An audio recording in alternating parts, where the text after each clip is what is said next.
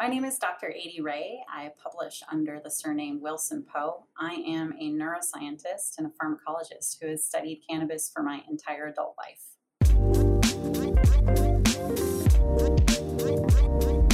We must work untiringly so that our children are obliged, obliged to learn the truth. Because it is only through knowledge, that we can safely protect them.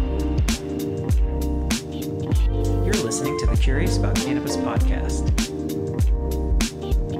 Special thanks to our current annual educational event sponsors, including The Workshop, CBD National, and Green Earth Medicinals.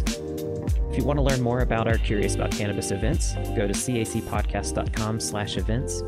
And if your company would like to become an event sponsor, visit cacpodcast.com slash sponsors to learn more. Hey, everybody, this is Jason with Curious About Cannabis. Thanks so much for tuning in once again. So, today I am really, really excited to finally be connecting with a researcher who um, also has been spending a lot of time in Oregon, that's been doing work ever since I've been working in the cannabis science field. I'm here with Dr. Adie Rae. Um, thank you so much for being willing to carve out time to speak with me today. Like I mentioned um, off camera, I'm really, really stoked to finally cross paths with you and talk about um, not just recent research that we'll get into that you've released, but really um, a lot of things that you and I have both sort of been seeing as these, uh, you know, the medical cannabis industry in Oregon transitioned into recreational. There's a lot of interesting things around um, cannabis science and pharmacology that's that's got a lot of us asking a lot of questions, and you're there doing a lot of really important work to try to answer these questions in practical, meaningful ways for people. So thanks so much for coming on the show today. Jason, it's a real pleasure to be here. Thank you for the opportunity. Absolutely. And to, you know, uh, any of our listeners in Oregon, I'm sure are already familiar with you, but for those outside of Oregon that are tuning in that might be kind of new to some of your work, do you mind uh, briefly just describing some of your background and kind of how you've gotten involved into this world of cannabis science we find ourselves in today? Yeah, of course. So I first started studying cannabis and the endocannabinoid system as an undergrad. I was at Washington State University, just across the river from Portland in Vancouver, Washington. Yeah. Um, and I went on to get my PhD also from Washington State University and spent some time on the main campus in Pullman. Um, from there, you know, I, I, continued to have cannabis and the, especially the interaction of cannabis and opioids as a mm-hmm. part of my dissertation work and all my postdoctoral work. So I did a handful of postdoctoral positions around the world and finally, you know, made it back to Oregon um, in 2017. Um, I had a strange commute between Portland and, and St. Louis for a while where when I was working at Washington wow. University. Um, but uh, but yeah, it was really important for me to get back to Portland, um, just culturally and environmentally. I really wanted my kid to grow up here. Um, so when I when I came back in 2017 is um, when I started to branch out, you know, more, um, you know, because up until that point I had been, you know, very strictly involved in the, you know, traditional academic setting with grants from the yeah. NIH, and and I st- I'm still funded by the National Institute on Drug Abuse. That's how I pay my salary. That's how I, you know, run my lab and do my studies here. I'm currently a assistant scientist at Legacy Research Institute, which is a part of Legacy Health. Uh, so gotcha, Legacy okay. Health is one of the bigger hospital systems here in Oregon. Um, so I still do all of that very traditional, you know, grant-funded academic research. Um, but in 2017, I was invited to be a keynote speaker at the Cultivation Classic cannabis competition. Um, and that's how I came to be incredibly co- close colleagues with the, you know, sort of event staff and competition staff um, who, who ran that event, um, most notably Jeremy Plumb and uh, Steph Barnhart, um, who are still some of my like closest friends and colleagues today. I treasure them. Um, so in 2017, I, I, spoke at the Cult Classic and saw what was going on there. And immediately after I came off stage, I said, You guys, this is incredible. How can I be involved more deeply? So from that point forward, they kind of couldn't get rid of me. And, um, you know, together as a team, we really revamped the way that we evaluated cannabis. Up until that point, you know, it was very similar to the way that other cups review or you know uh, assess their their cannabis. You sure, know, yeah. how much did you like this? You know, that was pretty much it.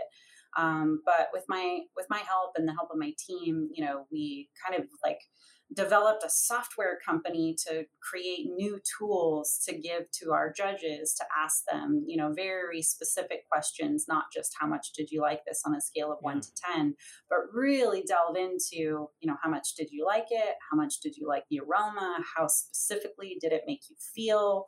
What kind of activities would you pair with this flower? So we we really, you know, came together to increase the fidelity of the data mm-hmm. that we're collecting about this. And what was really important to us from the beginning was to do that in a way that was anonymous. We really wanted to yeah. protect the identity of the judges. You know, we know that there's a weird legal landscape with, you know, um, with cannabis, and, and people are are of course like very sensitive about giving away, you know, really private information. So we wanted, it was really important to us from the very beginning to make sure that we could collect this information anonymously. Um, so yeah, so I think that most people, if you're in Oregon and you have heard of Dr. Adie, it's probably because of the Cultivation Classic.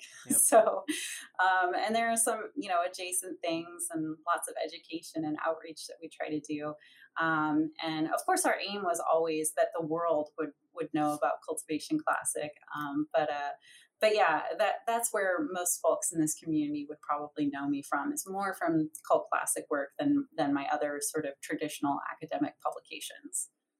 And what did some of that um, early work look like? Like I remember um, some of the kind of first things I saw on social media from you were education around opioid interactions with um, the endocannabinoid system and things like that.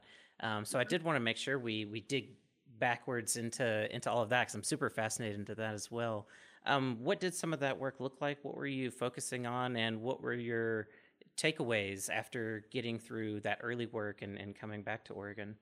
Yeah, well, I should also emphasize that it was both early and current. That's to this yeah. very day that is still my main hypothesis in my in my academic work is that we can use cannabis to reduce our reliance yeah. upon more dangerous substances like opioids.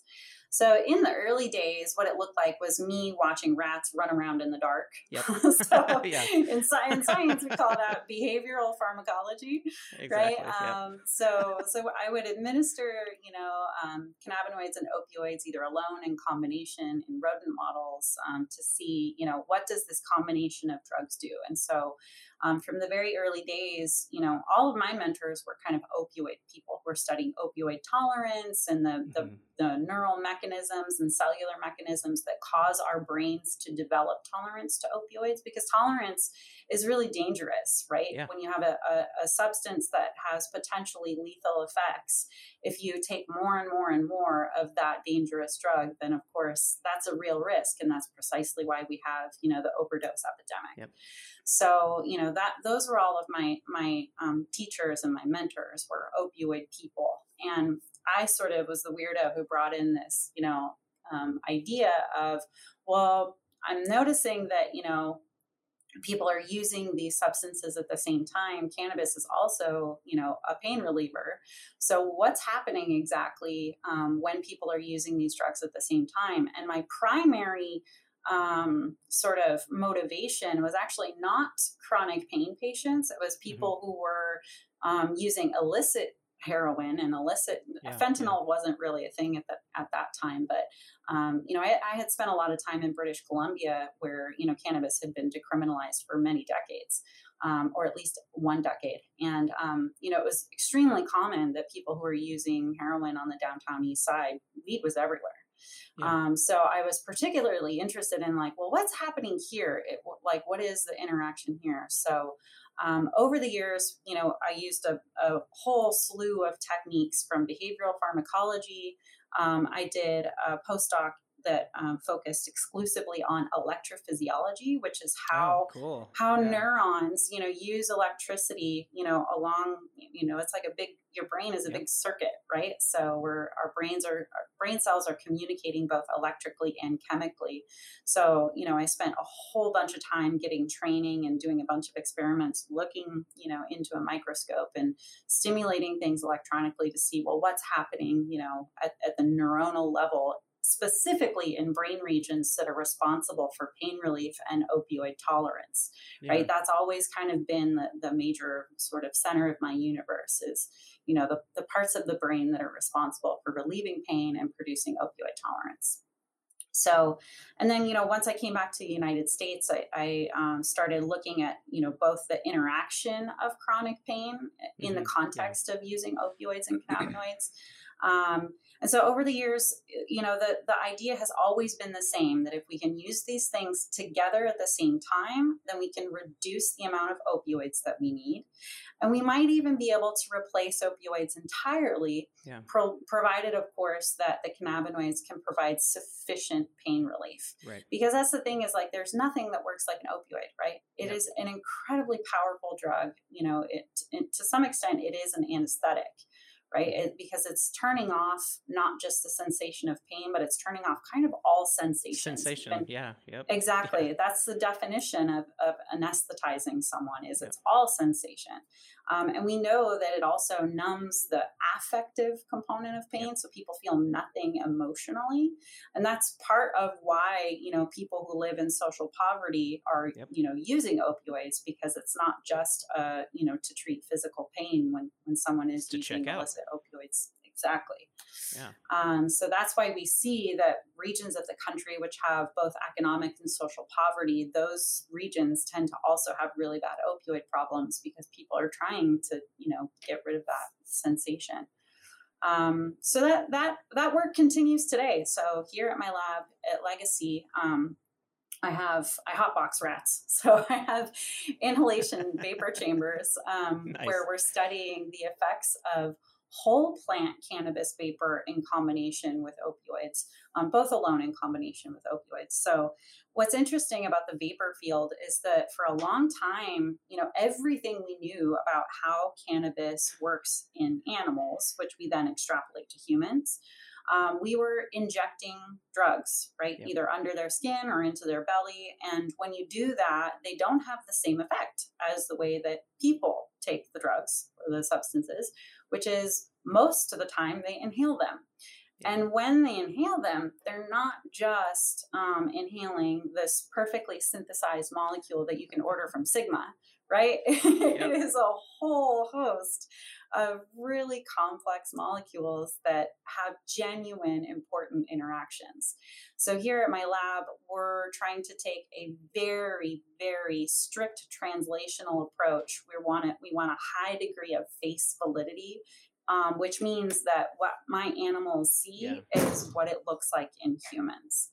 Um, so so yeah, so that that work is ongoing, and you know we're still you know doing our best to continue to work with the NIH to you know keep the lab funded for projects like that, both for vapor safety as well as interaction between opioids.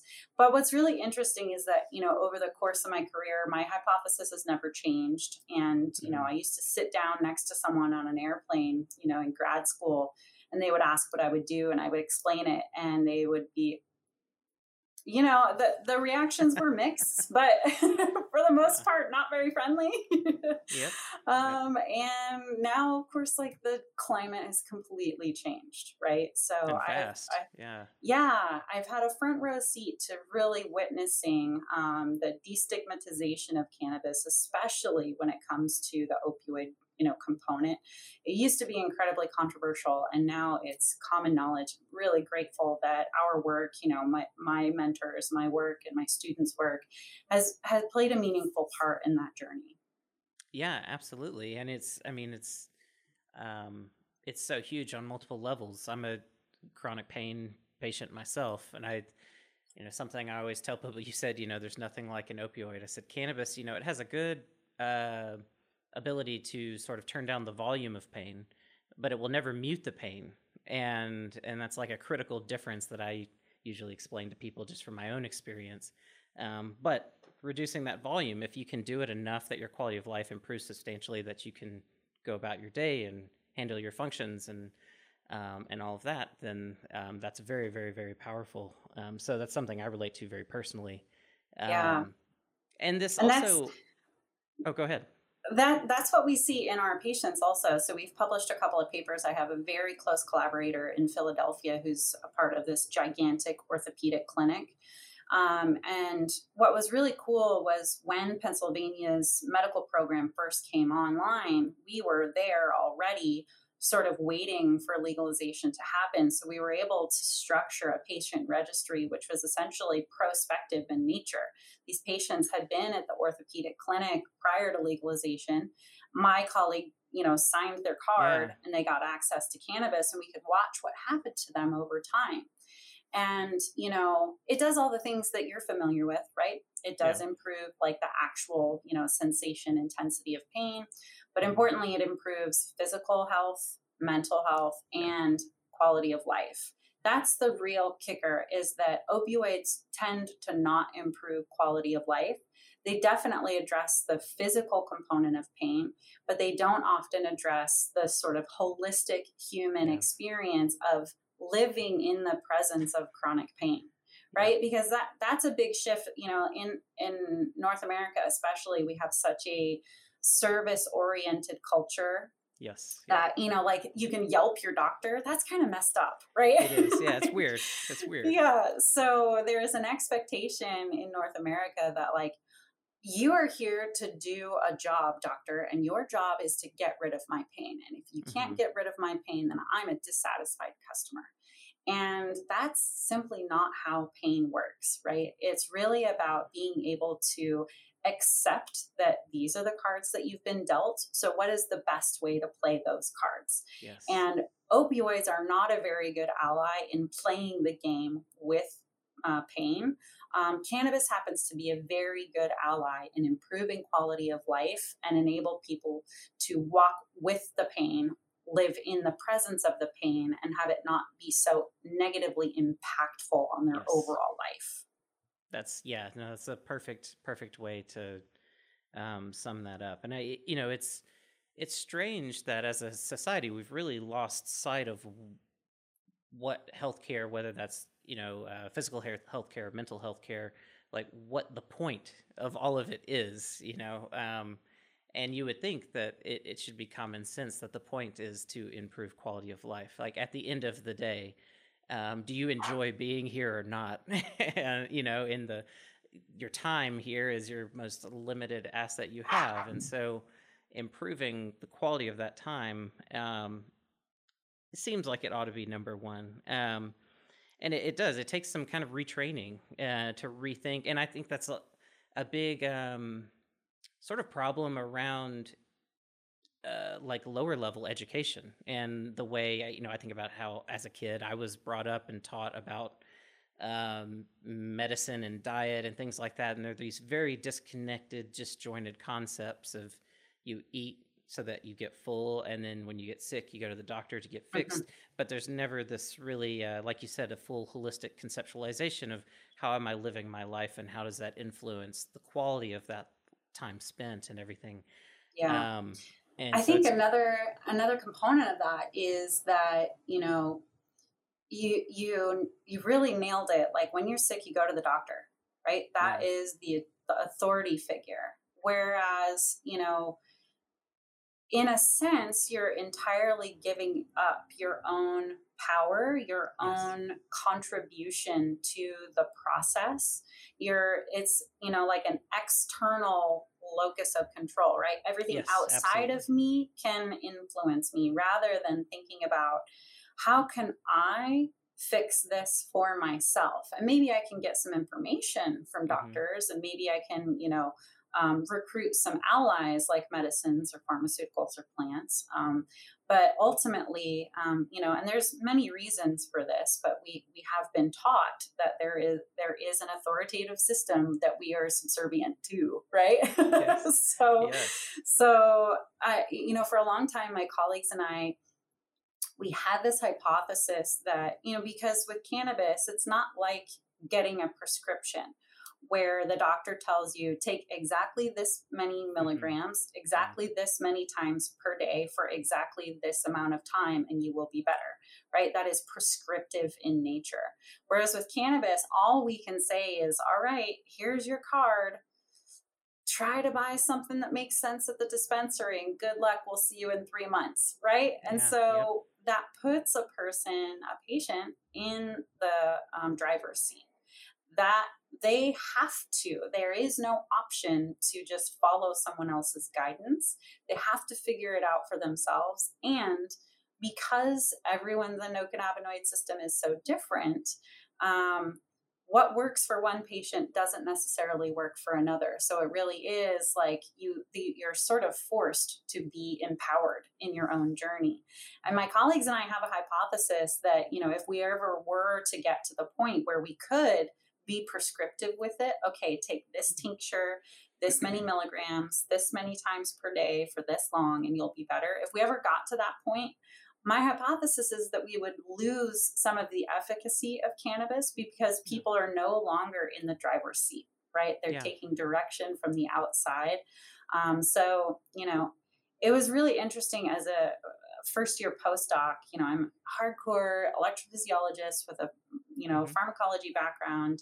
And I sat in on, I, I, was a postdoc in Australia, and the way that they look at chronic pain is totally different than the way that we look at chronic pain in the US. And I sat in on this panel where, you know, um, these severely impacted pain patients, people with really traumatic injuries, spinal crush, the whole thing. Yeah. Um, you know, they had gone through this like six week training program where they learned all of these like coping tools, meditation, cognitive behavioral therapy. Wow, yeah. Almost none of them were on any pharmaceutical drugs whatsoever. You know, cannabis still wasn't available there, you know, at the time. Um, this is, you know, a number of years ago. And, you know, at the same time, these patients are sitting on the stage in front of everyone saying, yeah, my, my pain's at like, oh, I don't know, like an eight today and they're just perfectly lucid and having this mm-hmm. conversation and that the magnitude of the pain wasn't at all impacting their experience of daily life and i was like what am i doing trying to make better medicine if all of this cognitive yeah. control and coping of pain if that's so powerful why are we taking medicine at all right right well i mean there's a lot to be said for um the role of mindfulness and the power of, of intention and thought you know on our physiology is something we don't even we have not even uh, the like the the beginning stages of, of starting to understand some of that stuff. And we even know like with pain the endocannabinoid system is involved in the placebo response of pain. And so it, it even gets complicated of like oh gosh when you start to even study these things like how do you separate the influences of the mind you know, versus the influences of this drug you're trying to study and and understand against chance. You know, is it actually doing something or not? Um, I love hearing that because I know just again, just for myself, and I'm lucky because my wife is a mental health therapist, so I get uh, a lot of feedback about mental health and the roles of mindfulness and EMDR and all sorts of other things that are very powerful, very powerful tools. Um, but this is something I've wondered about myself. I'm like, if you started at this place, if you started at, well, let's talk about how you are in touch with your own body, how you're perceiving your internal stimuli and your external stimuli, and how do you how do you relate to that, and then how do you respond to that? Um, people would be at a very different baseline of treatment. Um, and so I I'm so glad you brought that up because that is a very important thing for people to uh, to think about. Um, that we we especially here in the United States we have hardly even begun to to integrate and think much of. There's some hospitals and other places that are getting into mindfulness and trying to take some of those approaches, but it's still so small compared to some other countries.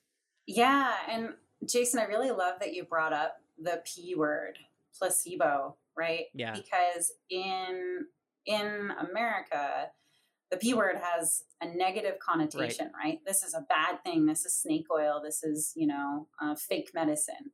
Yeah. Um, and that is truly not at all the very it doesn't do justice to yes, the very yeah. rich like complex power that lies in the, the the the power of expectation so i often you know uh, in some circles people use the word intention my intention with right, this right. medication or my intention with this you know mindfulness modality is to you know go in this direction or have this goal um, but you know another way to think about it is the expectation right if yeah. i buy and i you know I, I do not condone these terms but i'll use them as an example sure, of the yeah. power of expectation which is if i buy an indica as a consumer yeah yeah i am setting up myself for the expectation that i will have a nice chill evening with a cup of tea whereas if i am a consumer and i buy a sativa right I am using that expectation. I am setting myself up for a particular, um, you know, goal or or a journey. Um, and so um, I, I, I, think that the the power of our expectation um, is just as powerful as the substance itself. And really, what we end up with at the end of the day is a three-way collaboration between our physical, you know, bodies, our endocannabinoid system, our very rich consciousness, including our expectations or our intentions, as well as you know how the substance um, is a catalyst or opens a right. gate for the all three of those things to interact in very unique ways. Yes, absolutely, and uh, funny enough, I, this wasn't really our intention, but this has all segued really, really well into the research study that just came out. That is the reason that we got together, that we were going to talk. And there's several things we just touched on that I want to sort of highlight before jumping into it. And one is um, the role of intention and expectation in the subjective experience of cannabis, because that's certainly a concept that I think we're about to talk about. Um, but then also, you mentioned early on that your work in opioid research it, it comes from this like uh, I think you used the term translational perspective, like really trying to find good questions to ask and ways to try to answer them that are um, most practical and applicable um, that can help people relatively quickly um, and less theoretical. Um, and so this this recent study that published, I think, really um, kind of falls into to all of these concepts that we're talking about. And so uh, the study I'm referring to, if anyone wants to look it up before we dive into it, the title is The Nose Knows. So very easy to remember there. Um, I always love a good research article that has a memorable title that people are actually be able to go back and look up. Um, so the nose knows aroma, but not THC, mediates the subjective effects of smoked and vaporized cannabis flower.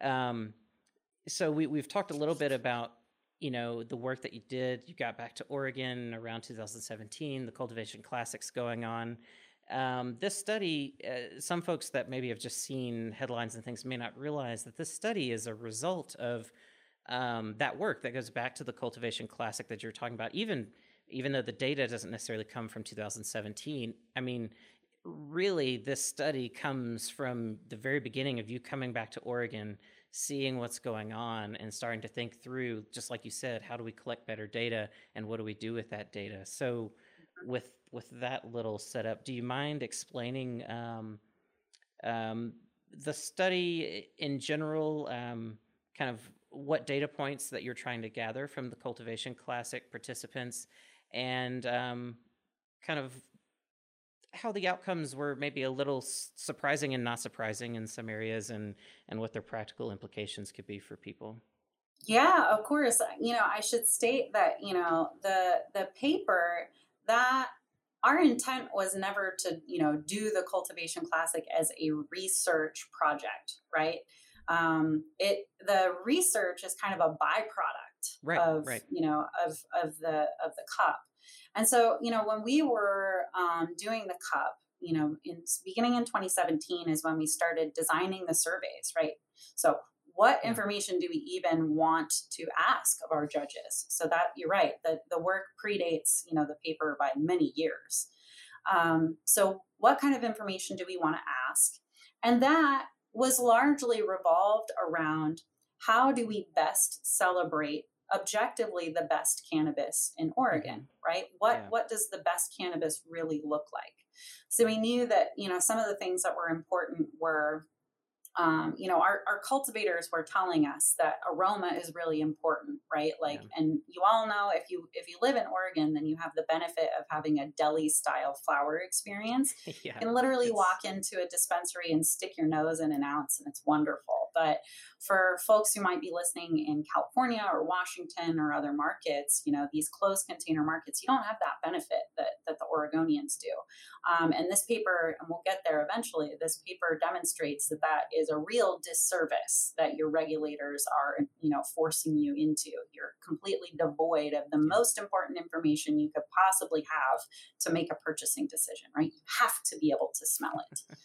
Um, so, so we knew, you know, beginning in 2017, we started designing the surveys to really get at, like, you know, just objectively, what is the best cannabis? Um, and so, you know, when when we were launching those surveys, which have changed very, very little over the years, right? Mm-hmm. We I feel very grateful that we spent so much time in the early days really forming that those survey questions um, because we, we knew we wanted to have apples to apples comparisons over yeah. the years of the cups. That was really important. So um, once we, our approach always, you know, um, was if you, uh, it, we, we take a data driven approach, which is not a Silicon Valley buzzword. It's a real thing in that you don't go into it with an agenda. You let the data tell the story to you. And yeah. so we we knew that you know based on the scientific literature that um, there were certain things that were likely to pop up. So, for example, we knew that we would probably see sex differences mm-hmm. um, because you know the literature tells us that females initially are more sensitive to the effects of THC, but they develop tolerance more rapidly, and they're more likely to have negative experiences at higher doses of THC. So just from that information from, you know, both preclinical and human literature, we knew that okay, we're we're probably going to have a ladies' choice award. We're going to find a flower yeah.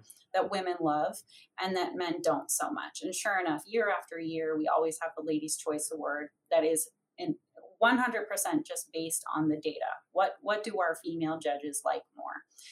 Um, another really great example is that, you know, in all of the process of analyzing the data, we discovered that, you know, older people tend to enjoy cannabis more than younger people. Hmm. So um, we looked at just those judges and said, okay, let's let's exclude everyone else. And of these people, you know, who are over forty, over fifty, over sixty, um, what flowers do they like the best right yeah, and so yeah. from that information we were able to give out the silver fox award right nice, yeah um, and one of our two other really important awards that we've given out over the years were number one the credible cultivar so this is mm. the one mm. that had the most consistent reports the lowest standard deviation the lowest variability in the judges answers so you know for for sunflowers it's all over the place, right. very polarizing. Some people love them, some people don't love them at all, you know, and, and everything in between. But if you sort of like graph out the variability in, in, in enjoyment, you can see that there is at least one outlier on the very tail end.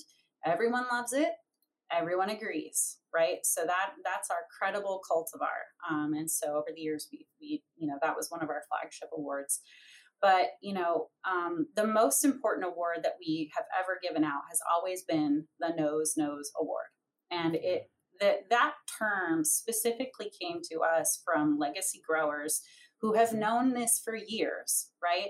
Um, I've been seeing little comments in social media, you know, in the aftermath of the publication of the paper, like, "Yeah, I've been saying this for, you know, to everybody for for a long time. This is the only way I ever buy cannabis." Yes, great, then you're yes. ahead of the curve because, yeah, yeah. Um, you know, this is a direct homage to all of our legacy cultivators who, for decades before we had the pressures of THC potency, before we had, you know, any sort of objective markers of what it was we were growing at all, we instinctively followed our noses. So that's that's a direct homage to all of our legacy cultivators who have been breeding on the basis of aroma for a very long time.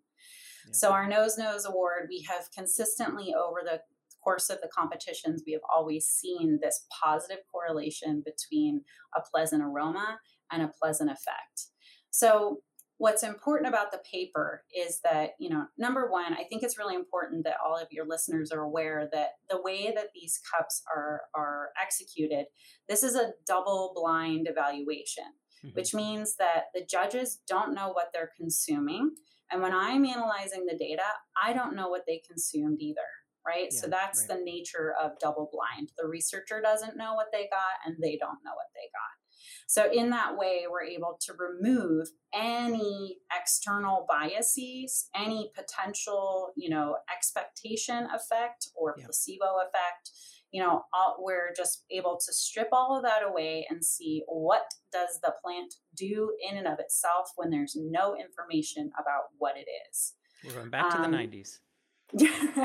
so so that's really powerful and you know a lot of other cups do you know blinded some mm-hmm. some parts of their of their processes right, are blinded yeah. um, but I, I i don't have enough visibility into those cups to know if it's double blind right if right. the people analyzing the data are also blinded i just don't know um, so so yeah so what's really important is that you know these are all unbiased objective answers right? And so we're able to make you know extremely confident conclusions about this cultivator truly deserved this award because there are no sources of bias. There are no pay to play dynamics. There mm. are no popularity contest phenomenon happening. This person who's stepping up on stage to accept their trophy, they earned it. They really, really earned it. And that's that's what our primary driving force has been to be able to objectively reward those brands and those cultivators yeah. and you know prop them up and celebrate them so that their businesses could thrive so and that they've been really waiting for that too. I mean, I get complaints, and uh, for years and years, um, growers have complained to me, uh, particularly when Oregon's what was that 2016. Um, well, really a little before that. So dispensaries went legal in the medical market in Oregon in uh, what 2014 or something around that time. And it was pretty much right as dispensaries were legitimized that growers started complaining of like, they don't seem to care about the smell anymore. Like it's, I've got to get the THC number above 20%, above 25%. Um, and so, I mean, it was like immediately that that mm. race started happening. And I mean, I watched growers stop growing because they were like, well, I like what I grow, but in this market of needing to hit these crazy numbers, like I just it's not really what I'm trying to do, and my stuff tests at 16%, and nobody wants it anymore. Mm-hmm. Um, so growers, uh, particularly those craft growers that appreciate quality beyond THC, as most of them do, because that's like you said, that's where they've that's their history, that's where they've come from.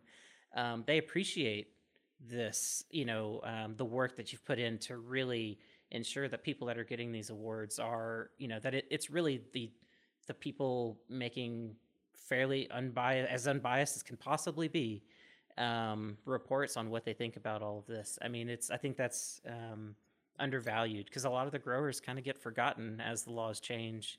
Um, yeah, all the legacy growers.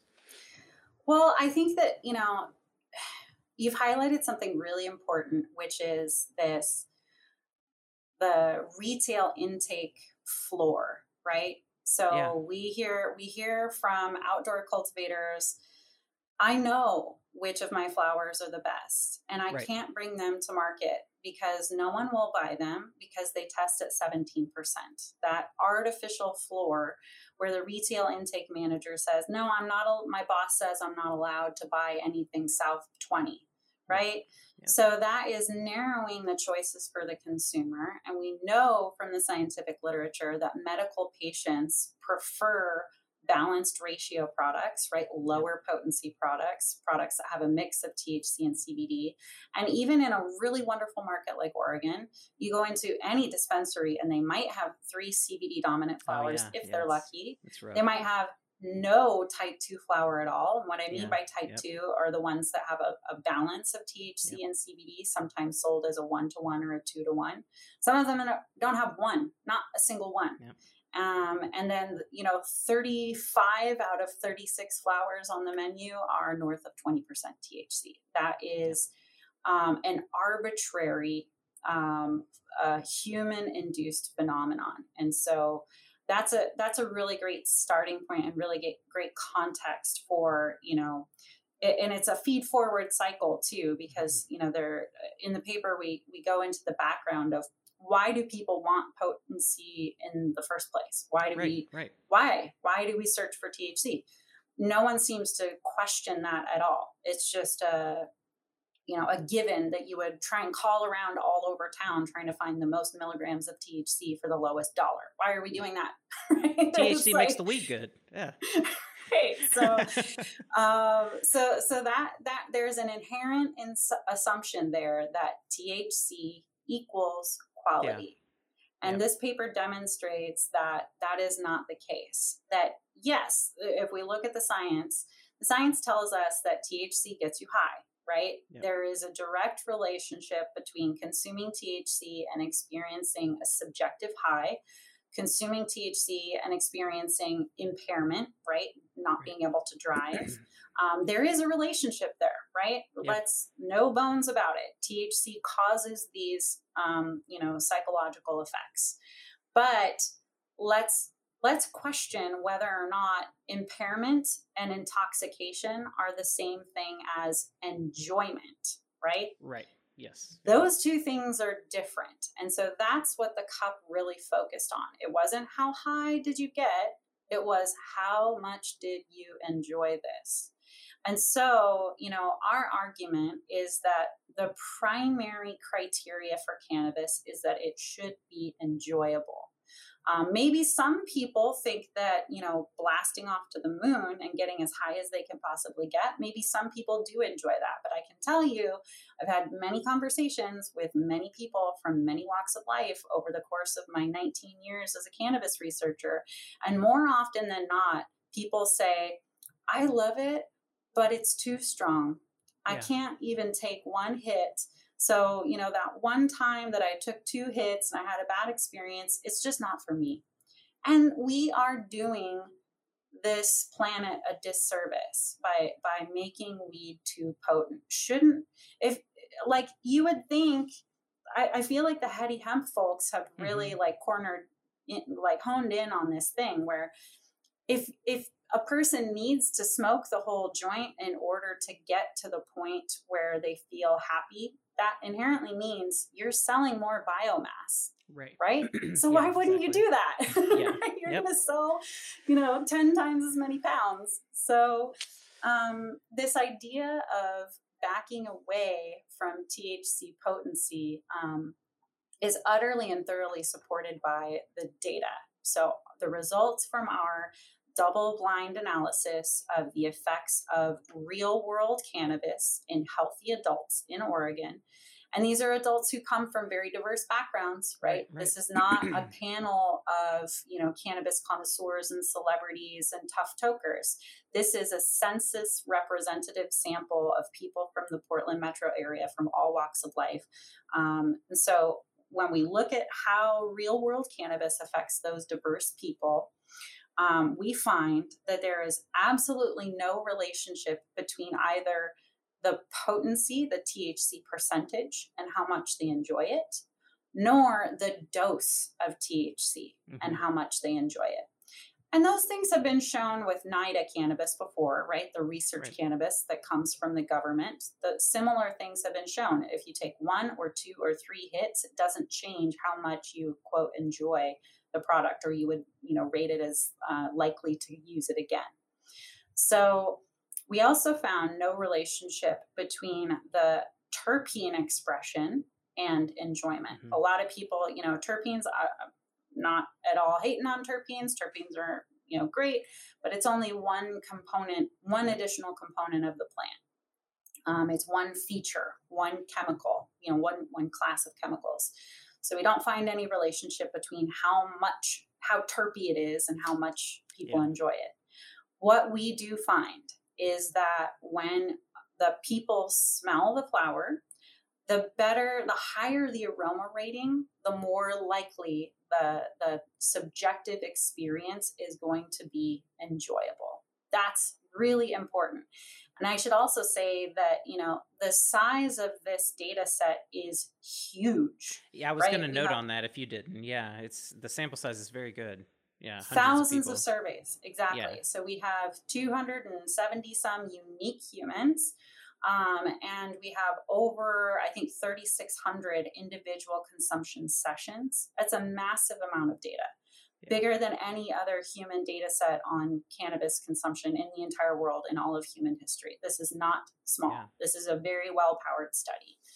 Um, and so we can extremely confidently say that aroma contributes to the subjective enjoyment of cannabis, but other phytochemical features like terpenes and cannabinoids do not.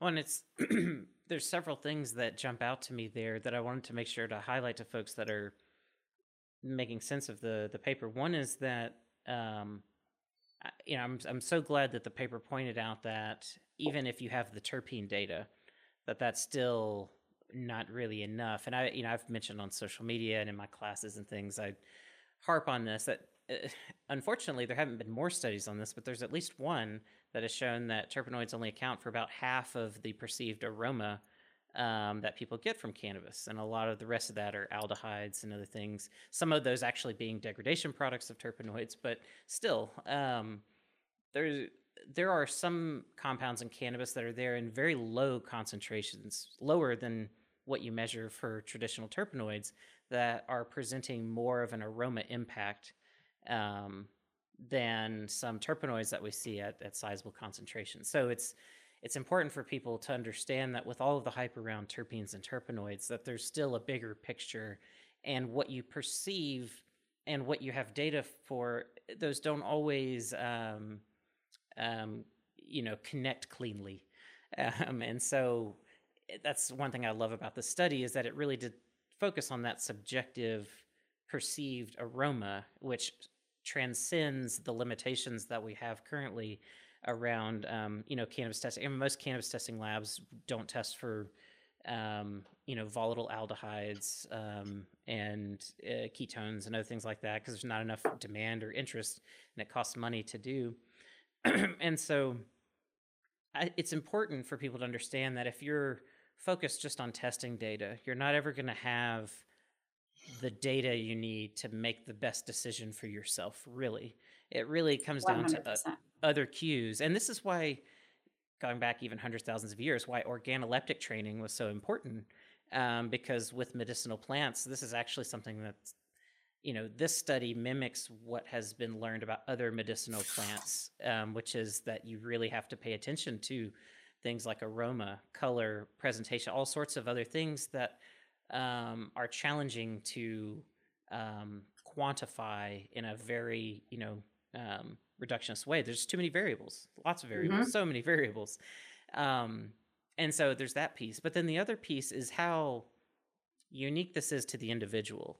That what y- what smells good to you is likely to work well for you, but you can't necessarily translate that to someone else. Uh, someone else may perceive that aroma differently, has a different, you know, physiological, uh, psychological makeup, all these different variables. So that was another thing I really appreciated is pointing out that this doesn't then mean that you start to quantify all of these aromas and then say we're using this to tell you what's best for you now rather than indica sativa or terpene concentrations but rather like it really highlights cannabis, just like a lot of other things in life, is a highly individualized thing, and it requires a much broader um, context and perspective. Um, and it really cannot be reduced cleanly to, you know, this is going to affect you this way. If you have something high in terpinolene, it's going to make your heart race. Like, no, um, unfortunately, that's just not not how it works at all. Um, and so your study went a long way to really kind of um, bring those those issues to the forefront, which I appreciated. Yeah, I was really excited by that data too. You know, there's a specific paper in the uh, figure in the paper that shows, you know, how much consensus is there around what smells good. Yeah. And for a small population of flowers, there's, uh, and this is really interesting. The better a flower smells, the the higher its aroma rating was across the judges, the more people agreed so mm, there's mm-hmm. less variability when you have a really, really nice smelling flower. So we can all kind of come together and say, yeah, this small collection of flowers, These are everyone in all of, all the people in this room agree these smell good. But as you as the aroma scores were lower, there was a huge amount of variability. They were very polarizing. There were some flowers that some people rated incredibly low for the you know mm-hmm. pleasantness of the aroma, and the same flower other people's rated very high. And that was one of the other you know significant findings. With the there there is a high degree of consensus when things smell really really good. So those those are aromas we want to you know hone in on and figure out what they were. Um, but but you're absolutely right that the the take home conclusion from that figure is that everyone needs to smell it for themselves because yeah. just because the intake manager at the dispensary didn't like the way it smelled doesn't mean that you are also not going to like the way it smells, right? So there is room for both. Um, some flowers do objectively smell better, and um, there is also room for individual preferences. I think the analogy that I rely on heavily with this idea is that of the perfume world, right? Yeah, yeah, The, the perfume is by far the best analogy we have here, and the fine fragrances and, and consumer fragrances industry is like light years ahead of us in, yes, in terms yeah. of like you know all this stuff. But you know, we can all most of us can you know put put our heads together and say yeah this chanel perfume smells really great and then if we take you know some cheap mall perfume and we, right, we right. all smell it we're going to have some people that say oh yeah i would totally wear that and everybody else is like you right yeah. yep so, yeah. that is a good analogy yeah yeah exactly sense. but but there's room for individual preferences and i think there's probably also room for trends right yeah, there's probably yeah. mm-hmm as these flowers, you know, we're tinkering with them and we're, you know, um, encouraging them to diversify and, and create new compounds or increase the, you know, the aromatic features in this mm-hmm. way or another. Our preservation techniques, right? How we yep. how we preserve the the chemicals that those flowers make all of that is constantly changing and so it's it's also likely that just like with the perfume world one year oud or sandalwood is really popular and then that goes out of fashion and something else pops up. Uh, you know i could i could see that the industry could go that way as well. Yeah absolutely. And another thing i wanted to touch on about the study um were uh, this is something i generally don't remember were um were all of the judges experienced cannabis cons- consumers? I know the levels of their experience varied, um, but was was there representation of, I guess, what um, often in research is called naive users, or uh, you know, folks that really don't consume very much at all? Um, mm-hmm. Yeah, we had a wide range of folks. Um, you know, the majority of people were people who, you know, consume cannabis daily or multiple times a week. Right. Because if they're going to Um, be a judge, they probably have some experience. Yeah, our inclusion criteria was specifically you need to have some recent experience. Within the last six months, you have to have used some kind of THC. And that captures a broad range of people. Mhm. We wanted to set people up. We didn't we didn't want entirely naive people because even though it's a relatively low risk behavior, oh, you know, Right, using right. cannabis, relatively low risk. At the same time, you know, we're giving people a blind kit Right. and they might have a bad experience because they might get too high. You know, it's Right. not fun to be too high. So we didn't want people to have a bad time, right? Mhm. So the the inclusion criteria was some recent experience in the last six months. Um, what's really interesting, and we talk about this in the paper, is that, and there are other studies that show this, people tend to self titrate. So Right, that yeah. they take a puff and then they wait a second, check in, and say, okay, I'm where I'm happy, I'm where I want to be. And so they stop consuming. And so we see in the in the data that you know the the the um, amount of cannabis that people are most likely to consume is extremely small. Um, you know, it's very rare that people would um, consume more than a quarter of a gram in a single session, and that we're also making the assumption that they smoked the whole thing. They, they might not right, have. Right. We might have overestimated how much THC they consume. Um, but yeah, we we we definitely made a mindful, you know, attempt to recruit diverse people from all walks of life with all kinds of levels of tolerance, as well as all kinds of expectations you know what they yeah. typically think mm-hmm. of when when as we asked them you know what do you consider a good cannabis experience we gave them like seven answers or a range of mm-hmm. answers from i don't want to feel anything at all to i want to be on in a different you know dimension and um, and most people would say that they want a prominent shift in their mm-hmm. normal perception right they yeah. want to feel yeah. different um, so you know that's uh, there are a, a, handful of people who you know want something a little bit more mild, but the vast majority of people say I want to feel different, much right. different than my normal life. Yeah. Yeah. As those of us on the streets would say, I just want a head change. right. Exactly. and so where I'm where my head's going with this that I'm thinking about now, it's like okay, we have some understanding of the role that aroma plays um, when people are making decisions that have some familiarity with cannabis. Now, what I'm what I'm interested in is what does that transition look like from a new user to an experienced user? Um, because it makes me think of like, for instance, wine tasting. How um, when you first start drinking wine, it's kind of confusing and there's a lot going on, and it sort of all seems the same, but for some reason, people think it's different.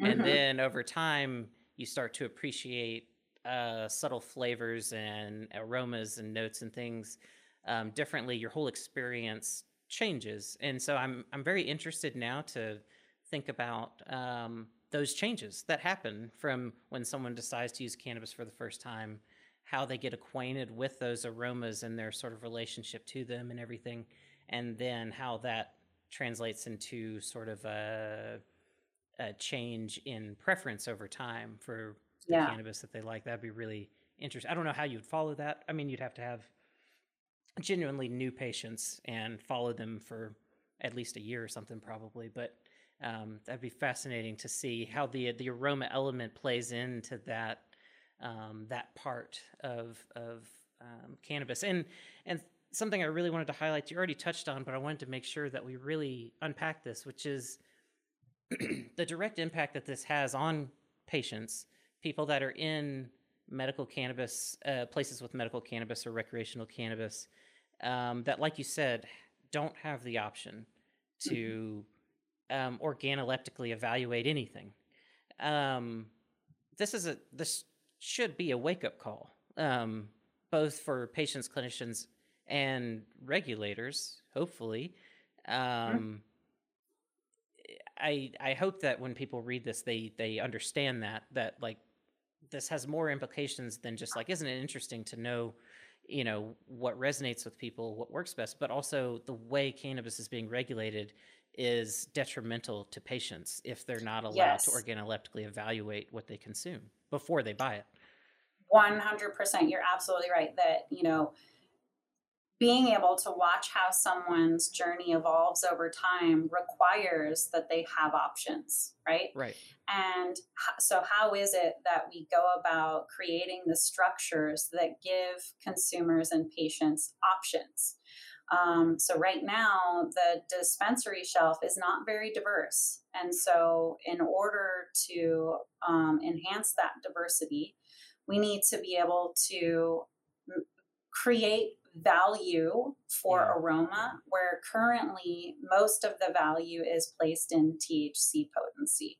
So if a bud tender knows the aroma is really important for a person to be able to make a decision, even if that person can't smell the flower themselves. Number one, that's a problem. So you need to, you know, mm-hmm. um, work with the regulators to find a way for the consumer to be able to smell the product. So number one, let's eliminate that barrier.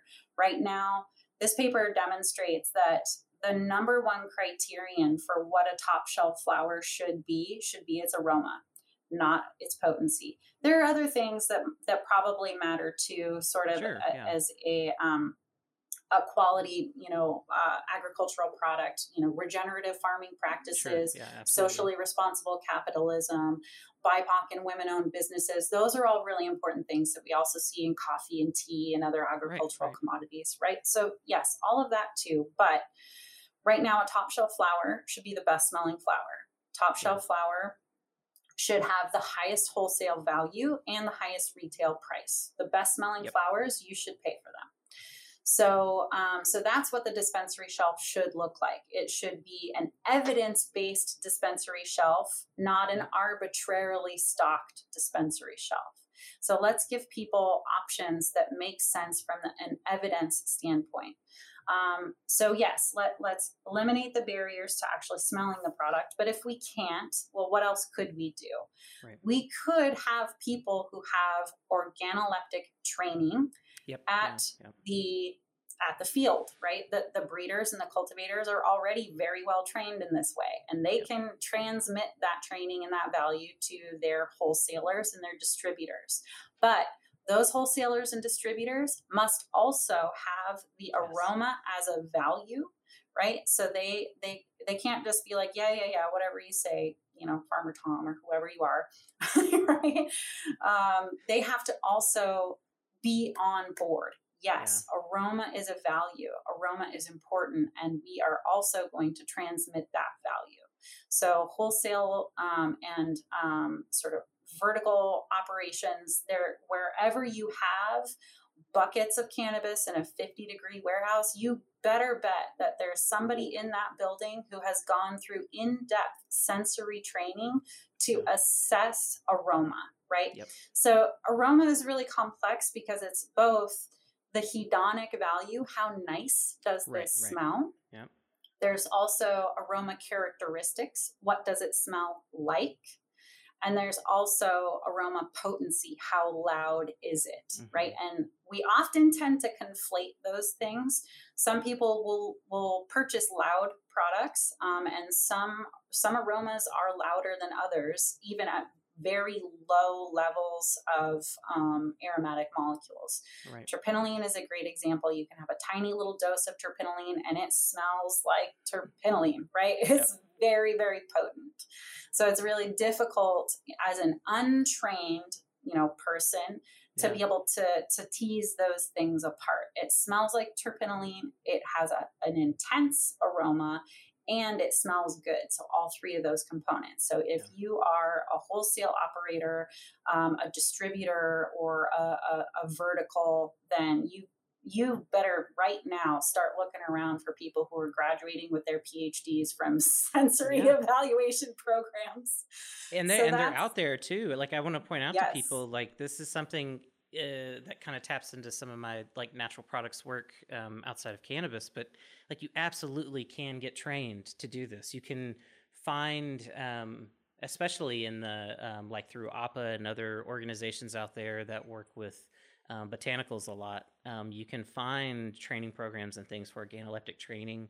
Um, and uh, it's awesome. I've gone through a couple myself. Um, it's been a long time, but and it's one, it's really really fun, but the it has very um, interesting value. It like going back to the wine tasting thing. Once you go through it, you think about your senses differently. You have different language to describe what you're experiencing, and you come up with ways to rate those things. Um, and there's always limitations with that but you can learn tradition what's already being used in the botanical world broadly that has been in use for a while now and is constantly being improved um, you can find those programs and join them and i really encourage people to um, there are some that come from within the industry as well people trying to train people on smelling stuff out um, i don't really know much about any of those programs but i just say there's already like you're saying the perfume industry the natural products industry there are all these industries that have been focusing on this for a really, really, really long time and already have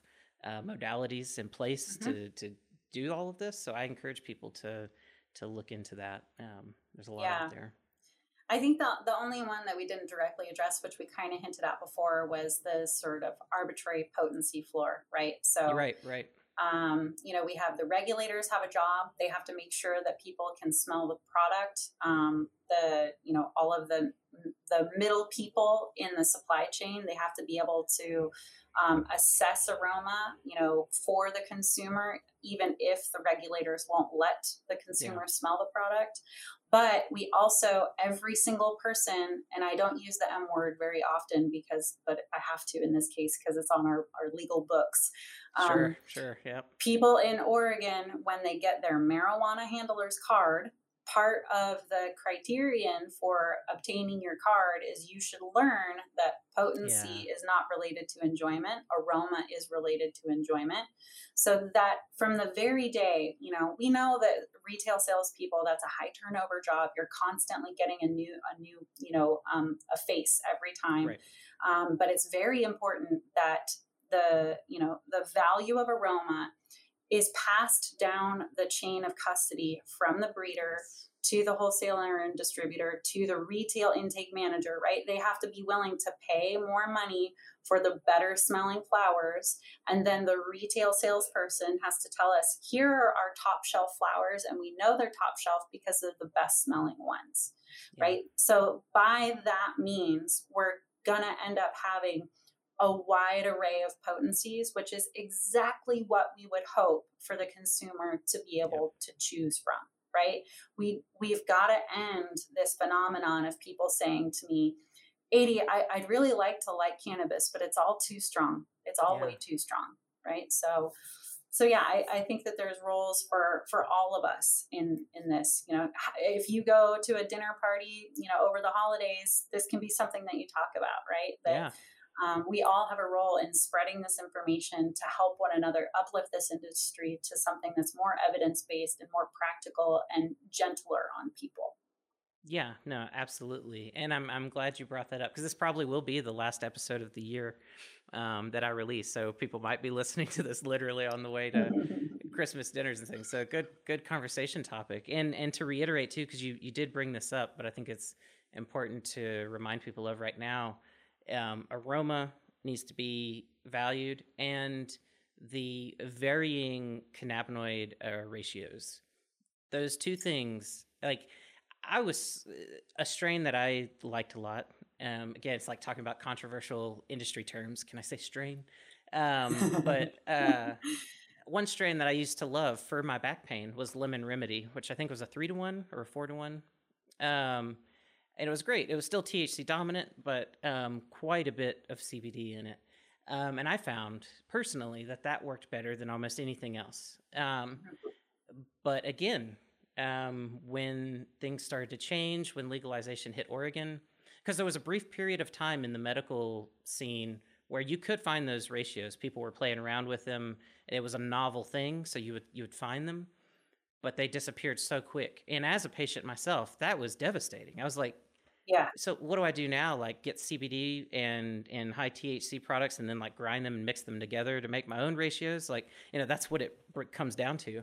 Mm-hmm. And um, so you know highlighting all these things that that need value, these organoleptic properties, and please please start valuing those cannabinoid ratios more because um, I think I personally do think we would see a lot better, more consistent outcomes, um, and better, um, like you're saying, for people that are getting into cannabis that are new. I think we'd see better um, outcomes and com- sort of a dosing compliance and things like that um, if we, you know, value those things more. And I can't think of really a better way to end the podcast for this year other than with this discussion because I mean we really are hitting on these core core issues that um,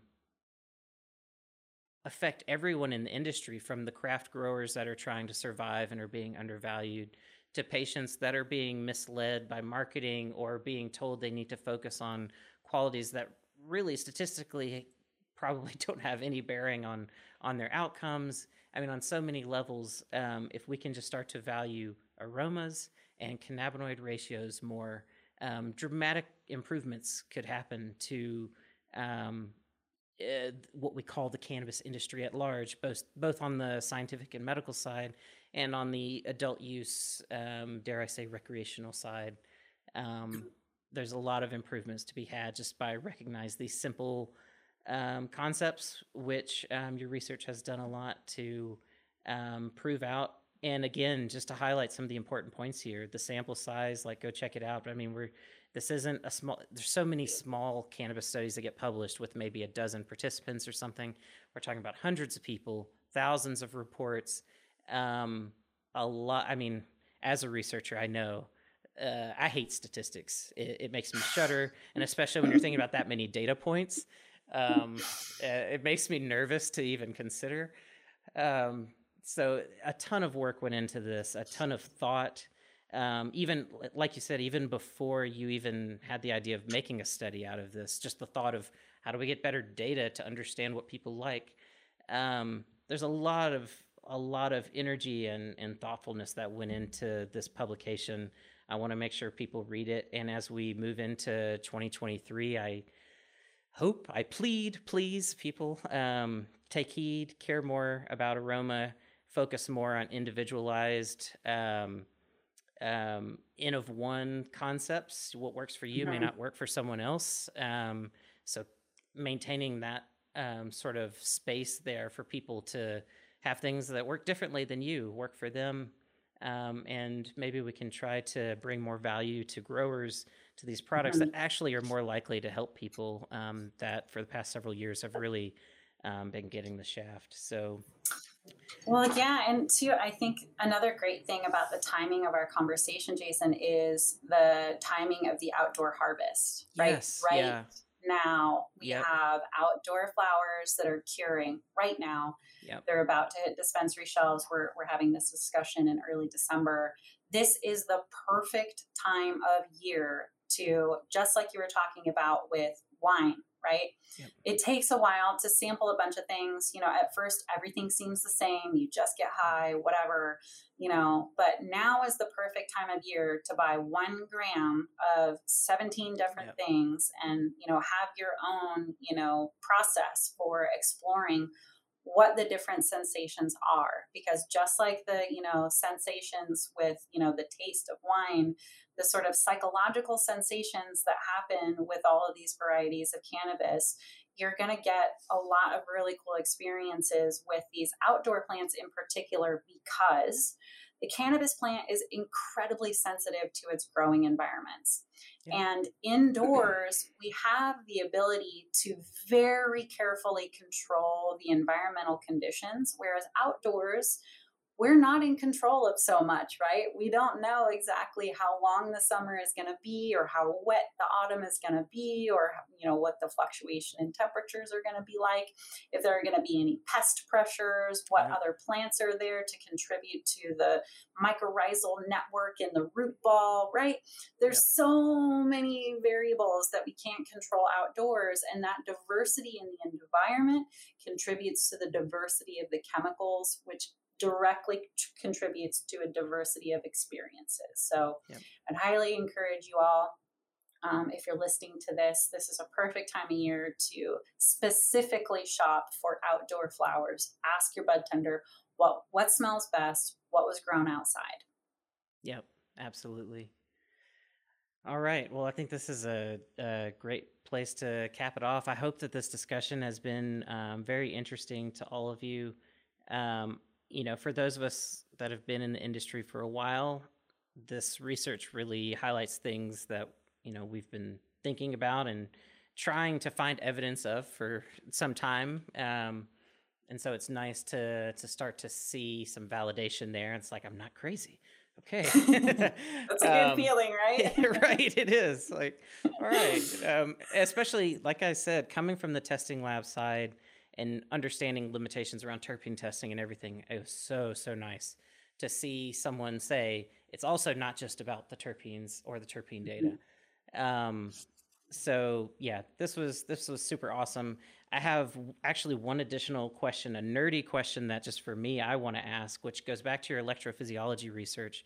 Were you studying ion channels, or what was what was some of that work that you were doing?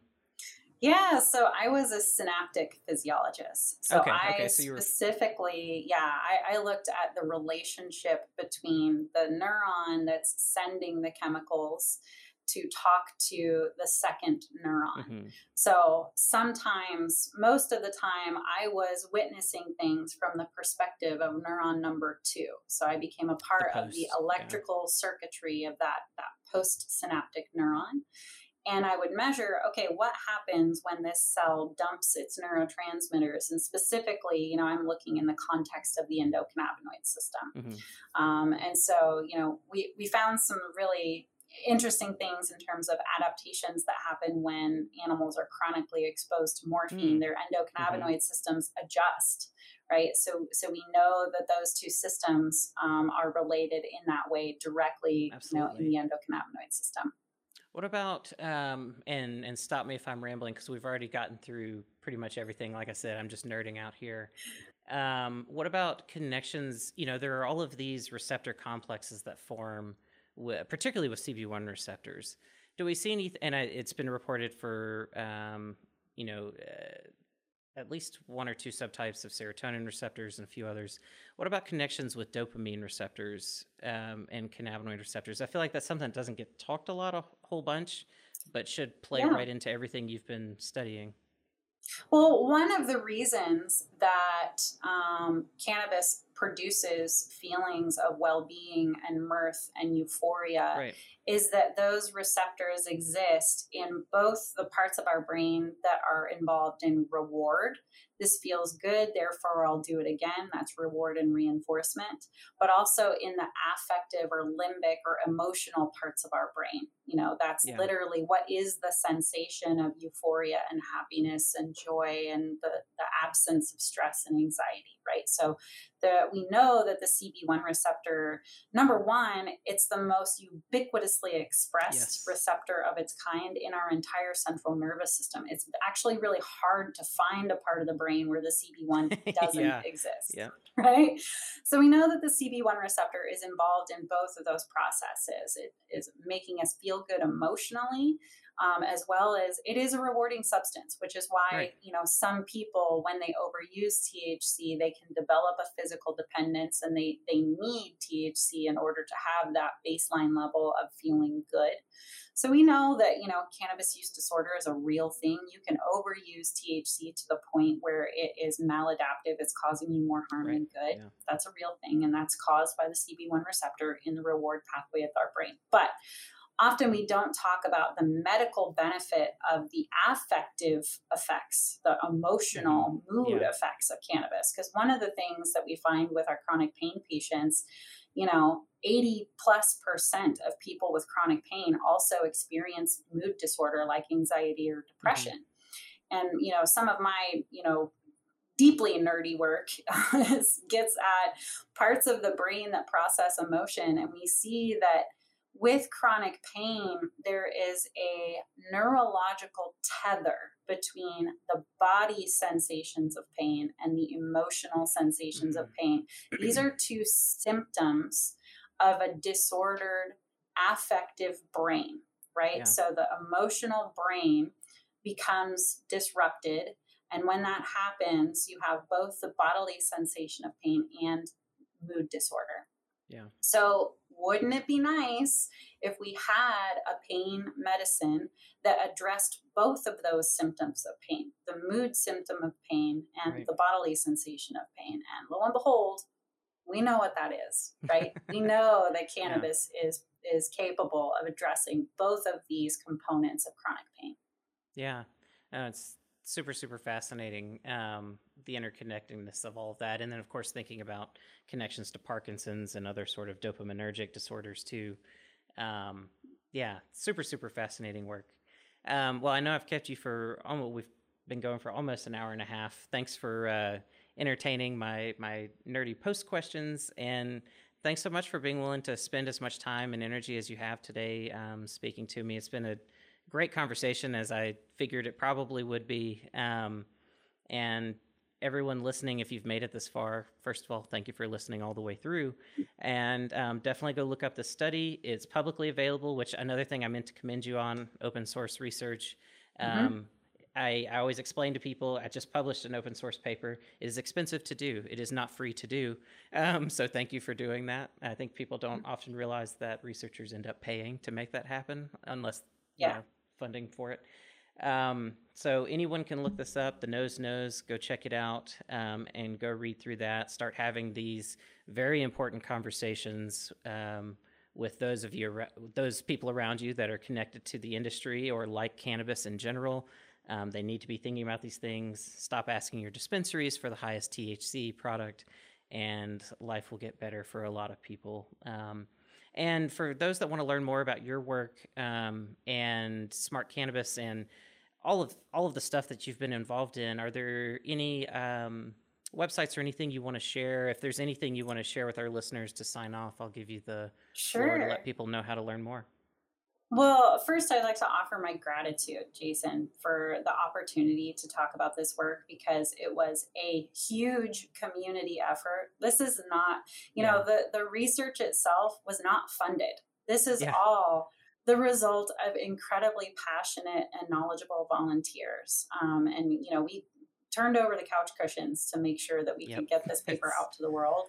So I wanted to express my gratitude for the opportunity to amplify um, the results because it, it really has been an important community project here in Oregon um, for many years. So thank you for the invitation. Um, and I'd also like to thank specifically all of the people who, you know, made the cups possible, um, including Congressman Earl Blumenauer, who came and spoke at all of our events. Um, so, you know, thank you, Steph Barnhart um, and Jeremy and all the rest of our, our team, the Smart Cannabis team. If you're if you'd like to get a hold of us or continue the conversation, there are really two good ways to find us. Uh, smartcannabis.life. You can just you know fill out the contact form there. Um, and then I have a very narrow social media presence, which is a, an Instagram account, which is uh, Doctor period Adie Dr period A D I E. Um, so you can find us there. So thank you so much for um, tuning into this conversation. I'm really grateful to be able to um, to express uh, the work in this way. Absolutely, and I, I definitely appreciate it. Um, so with that, everybody, um, if you need to find Curious About Cannabis, you probably know where to find us already: Facebook, Instagram, Twitter, LinkedIn, and YouTube. Just search for Curious About Cannabis. Everybody, stay curious and take it easy. Bye bye, everybody.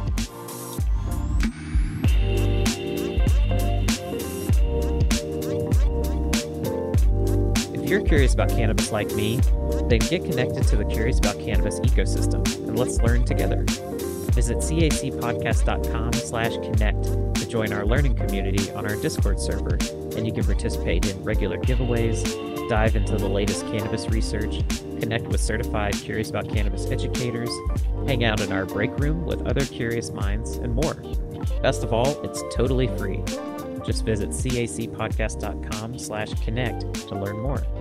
Or click connect on the Curious About Cannabis app, which is available on Android and coming soon to iOS.